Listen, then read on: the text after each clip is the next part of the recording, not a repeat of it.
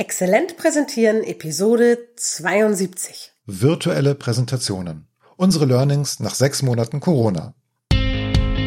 Exzellent präsentieren. Der Podcast für deine Kommunikation in eigener Sache. Du bist dir richtig, wenn du mit Kommunikation mehr erreichen willst. Wir sind Anna Momba-Hers Und Peter Klaus Lamprecht. Zusammen bieten wir dir über 60 Jahre Erfahrung in der Kommunikation. Wir ergänzen unser Wissen. Peter Klaus Lamprecht lernt von mir alles über Performance auf der Bühne Und Anna Momba-Heers lernt von mir alles über Medieneinsatz in Präsentationen. und wir freuen uns, wenn du dabei zuhörst. Moin Petzel. Wir machen heute ja mal was anderes als sonst. Wir outen uns.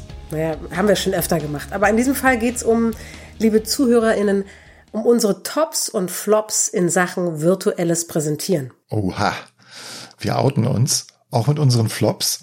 Ja. Okay, hast du eigentlich äh, vor Corona schon virtuell präsentiert oder ist das jetzt erst mit Corona gekommen? Also ehrlich gesagt, nicht, erstens nicht so oft präsentiert. Ich habe sehr viel virtuell gecoacht, manchmal auch virtuell trainiert. Also ich war schon virtuell unterwegs, aber der Fokus jetzt auf das virtuelle Präsentieren, das gab's vorher nicht. Es war vorher ganz anders. Also ich hatte natürlich vor Corona auch schon Videomeetings, Videocalls, wie die immer sagten, also die, die Agenturleute, ja, ich habe einen Call, ja. VC. Und natürlich habe ich auch meinen Kunden die PowerPoint-Datei erklärt oder wir hatten halt genau Sitzung, ne? Wir haben den Bildschirm geteilt, wir sind die PowerPoint-Dateien durchgegangen oder ich habe eine Session gemacht, damit dann meine Kunden wissen, wie der Folienmaster, den ich gebaut habe, wie der funktioniert. Also das war schon normal. Aber sowas wie echte Vorträge oder Barcamp-Sessions oder Workshops, das Ja. ist erst mit Corona gekommen. Hattest du in diesen Wochen, Monaten besondere Highlights? Also Sachen, wo du sagen kannst, das hat dich total beeindruckt. Hat dir vielleicht Lust gemacht, mehr zu machen sogar? Oder sowas zu machen? Ja, ich meine, wir haben ja schnell gemerkt, dass es ja gar nicht anders geht. Also, dass wir da alle ein bisschen umdenken und umlernen müssen. Wir müssen vieles, was wir vorher in person von Angesicht zu Angesicht gemacht haben, das müssen wir irgendwie online und virtuell machen. Und dann haben natürlich alle, auch, auch ich natürlich geguckt, wie machen das denn die anderen? Und ich war erstmal so ein bisschen enttäuscht, weil so dieser typische Webinar-Stil, ne? Also man Ja. sieht Folien ganz groß und in so einem kleinen Briefmarkenfenster sieht man denjenigen, der gerade präsentiert. Und die Stimme des Präsentierenden ist relativ monoton. Das war so dieser Standard, dieser, das nenne ich Webinar-Stil. Ne? Das war das, was eben bis dahin üblich war. Aber leider hat sich dieser Stil einer virtuellen Präsentation auch bis heute noch rübergerettet. Das ist so geblieben. Und ich war eigentlich sehr sehnsüchtig nach neuen Sachen. Und ich glaube, der erste große Impuls war die Entwicklerkonferenz von Apple, Developers Conference.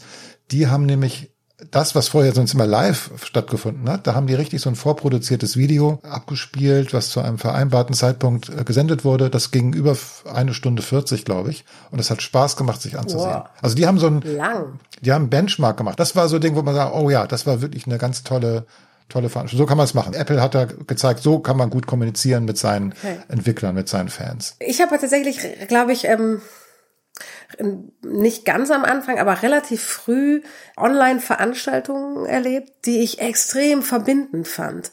Also virtuelle Begegnungsräume ähm, mit Wissensvermittlung und Austausch, wie zum Beispiel von den äh, Feed Your Rebels Veranstaltungen oder den Corona-Narrativen. Das waren Veranstaltungen, die ich großartig fand, weil sie super viel Interaktion hatten, und wirklich mir das Gefühl von dem Facilitator her, glaube ich. Ich glaube, das ist wirklich damit steht und fällt solche Formate, ne? Mit der Fearlessness des Facilitators, also der Angstfreiheit des Moderators. Wenn der wirklich vorausgeht, dann kann man gut hinterher und sich auf sowas einlassen. So habe ich das jedenfalls erlebt. Das eines meiner absoluten Highlights war das erste Feed Your Rebel Treffen, das virtuelle und die Corona-Narrative. Das ist ja auch so eine Entwicklung gewesen. Ich glaube, am Anfang waren viele verunsichert. Das ist mir auch so gegangen. Ich kann ja vielleicht von so einem Flop erzählen, der mir passiert ist. Ich habe äh, relativ kurzfristig, nachdem der Lockdown war, also wir uns jetzt also auch mit Geschäftspartnern nicht mehr persönlich treffen konnten, da wurde halt ein vierstündiger Workshop, der eigentlich terminiert war, dann um eine Woche nach hinten verschoben und dann sollte er online sein. Vier Stunden, so ein Vertriebsworkshop oder Vertriebspräsentationsworkshop Und das hat gut geklappt. Also die sind mir auch nach wie vor dankbar für die ganzen Inhalte, die ich vermittelt habe. Aber es war total anstrengend. Ich war nach diesen vier Stunden super platt. Lag natürlich auch zum Teil daran, dass es generell neu war, jetzt so intensiv sich äh, von Bildschirm zu Bildschirm auszutauschen.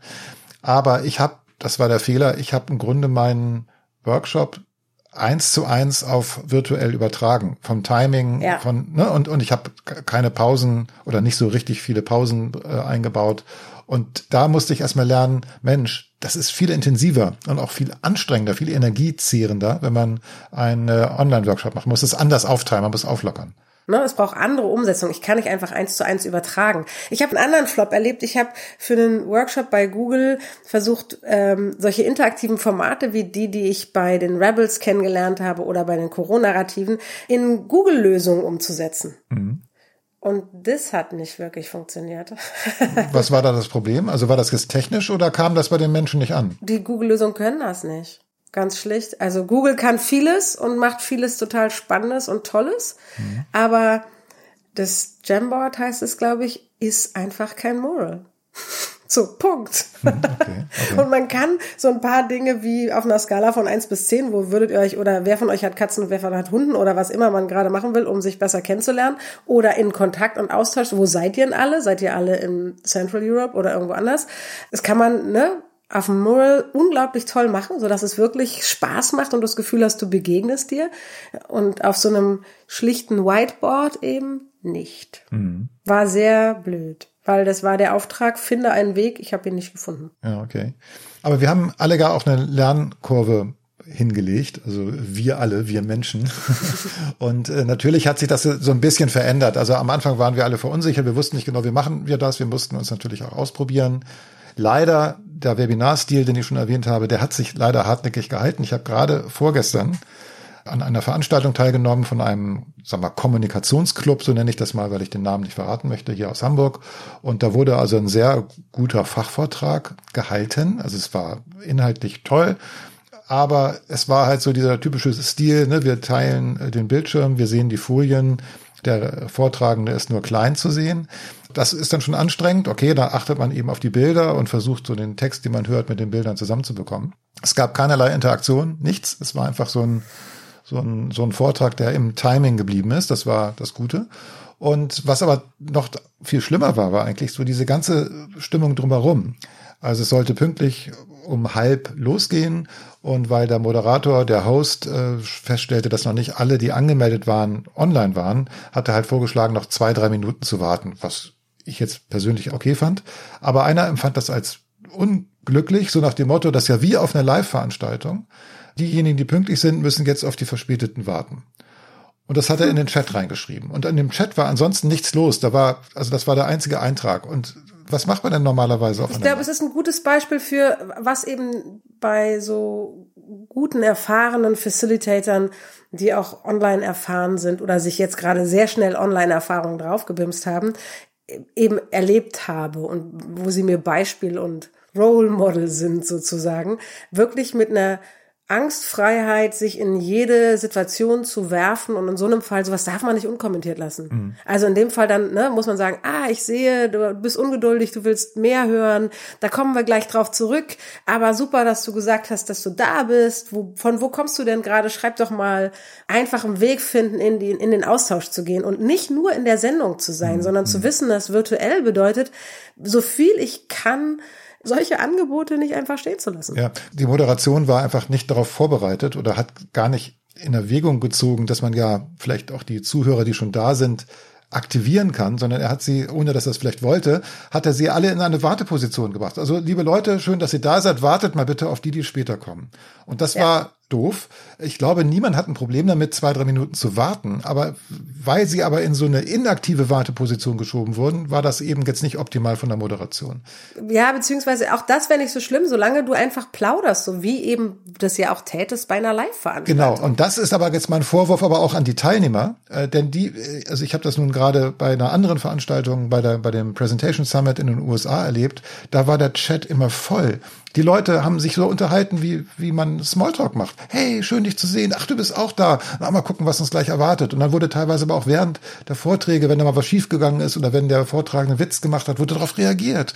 Und im Chat ja. war richtig irgendwie was los. Ja? Es und ist, glaube ich, echt auch eine Gewohnheitsfrage. Also erstens, wie gewohnt bist du zum Smalltalken? Kannst du es auch schriftlich? Mhm. Na, das ist nochmal was anderes im Zweifelsfall. Ja. Ne, das kann man danach nachlesen. Das ist nicht in zwei Sekunden aus dem Kopf. Also da, da musst du nochmal andere Hemmungen überwinden, glaube ich.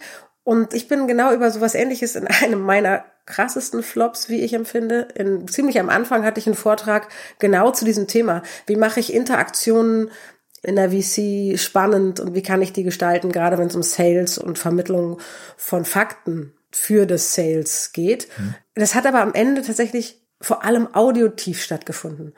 Und das hat mich dann echt fast geknickt.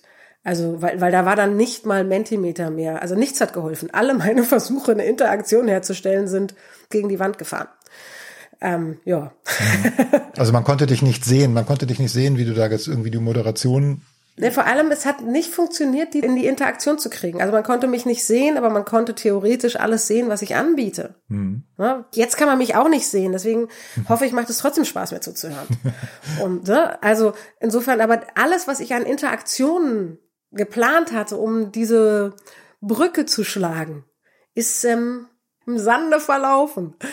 Und da ich nicht live da war, konnte ich auch eben den Finger nicht draufhalten und sagen, sag mal, magst du nicht noch oder sowas, ne? Weil, also ich meine, weil ich nicht viel mitbekommen habe, weil der Rest auditiv war. Ausschließlich. Das war einer meiner ganz persönlichen frühen Flops. Ich habe noch paar Positivbeispiele, aber um die anzumoderieren, muss ich mit einem Flop beginnen. Letzte Woche war ja dieser Presentation Summit, der mich so begeistert hat. Vier Tage Online-Konferenz oder wie die Amerikaner sagen, Virtual Conference. Und am ersten Tag gab es eben einen Keynote-Speaker, das war Gara Reynolds, ein berühmter Mensch aus der Szene, der dieses Buch Presentation Zen geschrieben hat.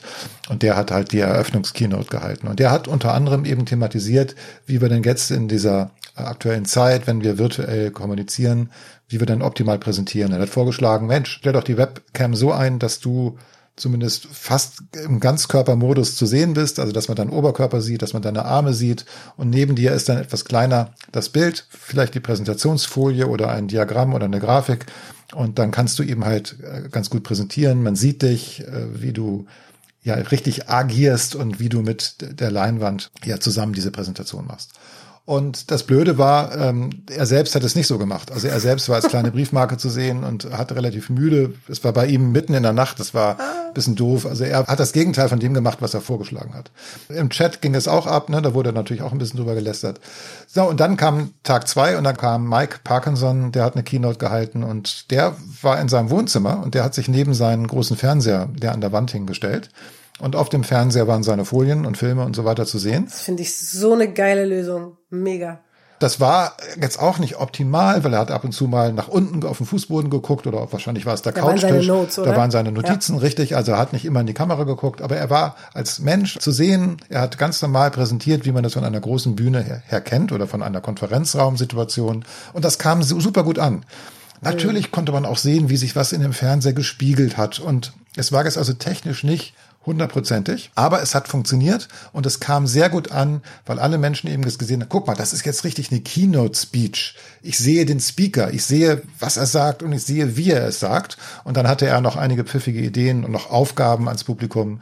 Äh, er hat ein paar Filme gezeigt und gesagt, hier zählt mal, wie viele Symbole ihr in dem Film seht und so weiter. Also er hat wirklich interessante Sachen gemacht, wo man als Zuschauer auch wirklich ein bisschen gefordert war, mitzumachen. Cool. Und das war für mich ein super Highlight aus zwei Gründen, weil er es zum einen so gemacht hat, wie Gar Reynolds es empfohlen hat. Das ist in der Theorie richtig. Und der zweite Punkt. er hat richtig zugehört am Tag davor. Möglicherweise. Aber der zweite Punkt war, es war so natürlich. Es war, gerade weil es eben technisch jetzt nicht hundertprozentig war, sondern eben man merkte, da spiegelt sich auch was im Fernseher. Oder das Bild, mhm. was man mit der Kamera von dem Bildschirm abfilmt, ist jetzt nicht so kontrastreich. Ne? Okay, mhm. aber geschenkt. Es war viel, viel wichtiger, dass man einfach diesen munteren, energiestrotzenden Redner da erlebt hat. Und das war toll. Das hat mir wirklich gefallen. Das hat Spaß gemacht. Und das war auch so ein bisschen Es war ihm persönlich, ja, also man hat richtig mhm. das Gefühl gehabt, ich schaue ihm jetzt zu, wie er in seinem Wohnzimmer mit mir spricht und mir seine, seine Ideen vorstellt. Ja, ich glaube, dass genau diese Arbeit mit der Kamera ein Riesenpotenzial für alle Speaker und alle Vortragenden und alle Präsentierenden in sich trägt tatsächlich. Mhm. Weil ich in der Arbeit mit der Kamera so viel darüber lernen kann, wie ich sende. Also und zwar im Kleinen. Ich muss mich noch nicht so sehr aus meiner Komfortzone rausbewegen. Die Kamera ist halt so ein ich sage das Wort nicht jetzt, aber so ein, weil die sieht alles. Aber die sieht eben auch jede kleine Regung und das, was man auf der Bühne, ne, wo man so eine Hemmung hat, oft das groß zu machen, ja. das sieht die Kamera schon, wenn es noch klein ist. Und ich erlebe gerade bei einem Kunden, dass die Teilnehmer von unseren Trainings für deren Online-Formate, also wir produzieren deren Online-Formate gerade, ich kann denen gerade dabei zugucken, wie die besser werden im einen Ausdruck finden für das, was in ihnen vorgeht. Mhm. Weil sie es in der Kamera so schnell sehen. Also, ne, weil sie sofort, ah, guck mal, man hat's mitbekommen, dass ich gerade kurz gedacht habe. Toll, dann mache ich das nochmal. Und von da aus kann man das für die Bühne viel einfacher noch größer machen, als wenn man vorher sagt, so und jetzt spring mal, mach mal ganz groß, sonst sieht man es nicht auf der Bühne. Also ich glaube, dass genau dieses Arbeiten mit der Kamera Leute auf eine, also jeden, der präsentiert, auf eine großartige Weise einen Riesenschritt weiterbringen kann in Richtung Ausdruck und Lebendigkeit. Es gibt ein tolles Beispiel für Ausdruck und Lebendigkeit, weil der Mensch, den ich jetzt erwähne, ein Naturtalent zu sein scheint. Alexander Eggers ist Geschäftsführer eines IT-Hauses, EPC, und äh, der hat so Themen wie Microsoft 365, Microsoft Teams und so weiter. Und er macht mhm. relativ viel Videos und Livestreams. Und weil er nun gemerkt hat, wir können unseren Konferenzraum in Corona-Zeiten sowieso nicht nutzen, hat er halt den Konferenzraum in seinem Unternehmen umgebaut in ein Sendestudio. Und er hat dann sowieso ja Computerbildschirme und sowieso Computer in seinem Unternehmen.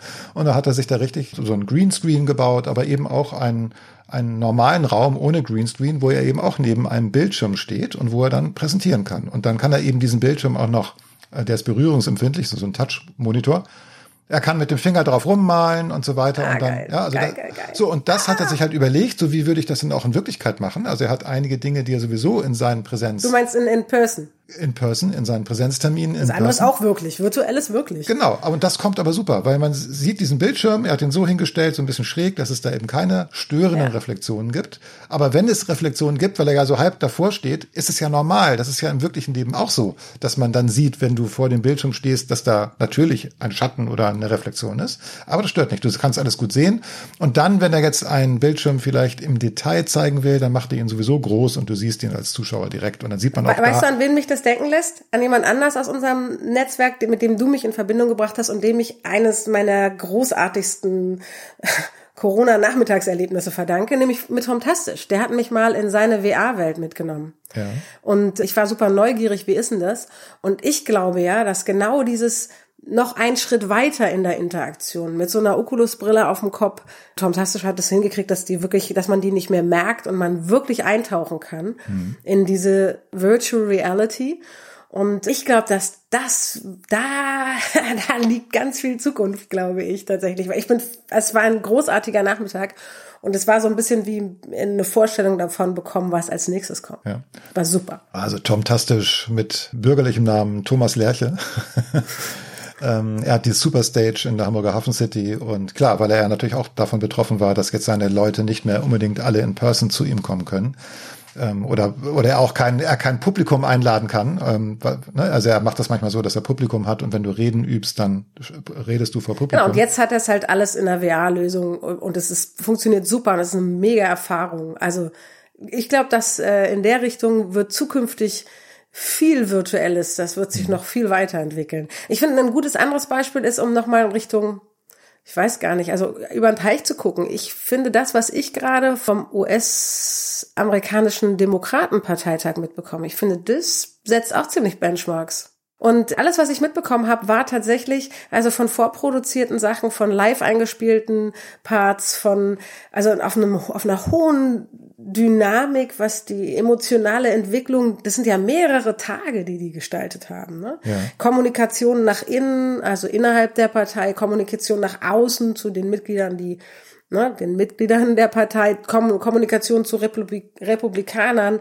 zu Swing-Wählern. Also das war von der Dramaturgie glaube ich, wirklich eine Benchmark. Ja. Also natürlich haben die Fehler gemacht mhm. oder sind technisch Sachen schiefgegangen. Also es, äh, Trevor Noah hat irgendwie großartig zusammengefasst, wie die Momente sind, wenn wenn halt irgendwo äh, das Netz hängt und ein Politiker er sagt was und es gibt äh, in den zugeschalteten Wohnzimmern auf der einen Seite Applaus und irgendeiner starrt hohl in die Kamera, weil da alles hängen geblieben ist.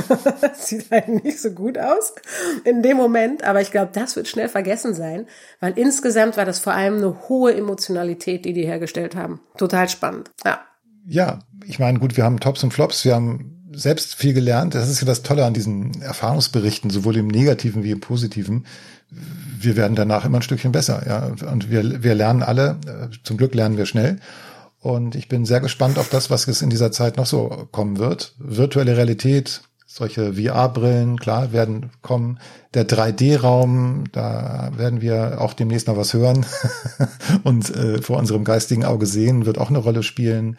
Also diese, diese virtuelle Realität, die wir uns in solchen ja, Konferenzen und Präsentationen erschaffen, da haben wir noch eine richtig tolle Spielwiese, auf der wir uns austoben können. Freue ich mich ich habe andererseits das Gefühl, es ist eben na, das mit dem schnellen Lernen. Ich habe oft das Gefühl im Moment, ich fühle mich wie so ein Küken. Also ja, es ist echt Neuland.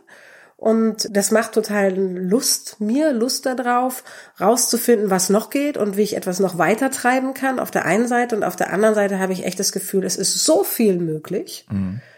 dass man, oder dass ich mich auch relativ schnell, ne, also wenn mich jetzt jemand fragen würde, und kannst du nach einem halben Jahr sowas wie ein Fazit ziehen, würde ich sagen, nö.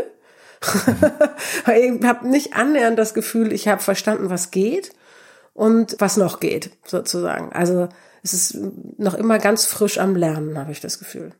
Okay, ich, ich kann verstehen, dass du jetzt noch nicht bereit bist für ein Fazit, aber das passt ja auch zu dem, was uns so umtreibt, oder? Absolut. Ja, denn wir haben ja eine Mission und äh, wir haben was gegen schlechte Vorträge und wenn genau. ich jetzt mal zurückschaue, die vielen Jahre, die vielen, vielen Jahre, die ich schon mit Präsentationen zu tun habe, ich könnte jetzt sagen, naja, okay, es hat sich nicht wirklich was verbessert. Die, der Anteil der schlechten Präsentationen ist noch genauso hoch. Aber. Und, und in gewisser Weise ist das, was du beschrieben hast, dass die Webinare einfach, ne, sich in ihrem Level gar nicht, dass es das immer noch gibt, diesen Webinar-Style. Das ist, genauso etwas, was einzahlt auf dieses, es gibt halt viele davon.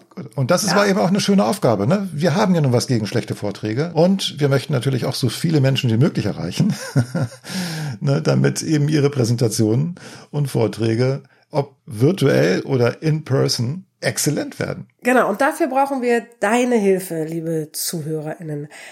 Teilt diesen Podcast, diese Episode und die anderen Podcast-Episoden empfehlt uns einfach weiter, damit möglichst viele Leute beginnen können, exzellent zu präsentieren. Und wenn du was richtig Krasses tun willst, dann geh zur Podcast-Plattform deines Vertrauens und schreibe eine Rezension mit fünf Sternen. Ja, das wäre super. Wir würden uns freuen. Bis dahin bleibt gesund und wir hören uns in zwei Wochen wieder. Genau. Bis dann. Bis dann. Tschüss. Tschüss. Erreiche mehr mit deiner Kommunikation in eigener Sache. Bleib dran, abonniere den Podcast und wir haben noch eine Bitte an dich. Empfehle uns weiter. Und schenke uns fünf Sterne auf der Podcast-Plattform deines Vertrauens. Wir sind Anna Momber-Hers und Peter Klaus Lamprecht. Und wenn du Fragen an uns hast oder für konkrete Herausforderungen Unterstützung brauchst, dann schreib uns auf dem Kanal deiner Wahl. Wir antworten auf jeden Fall. Denn gerade bei deiner Kommunikation in eigener Sache gilt, besser, besser geht, geht, immer. immer.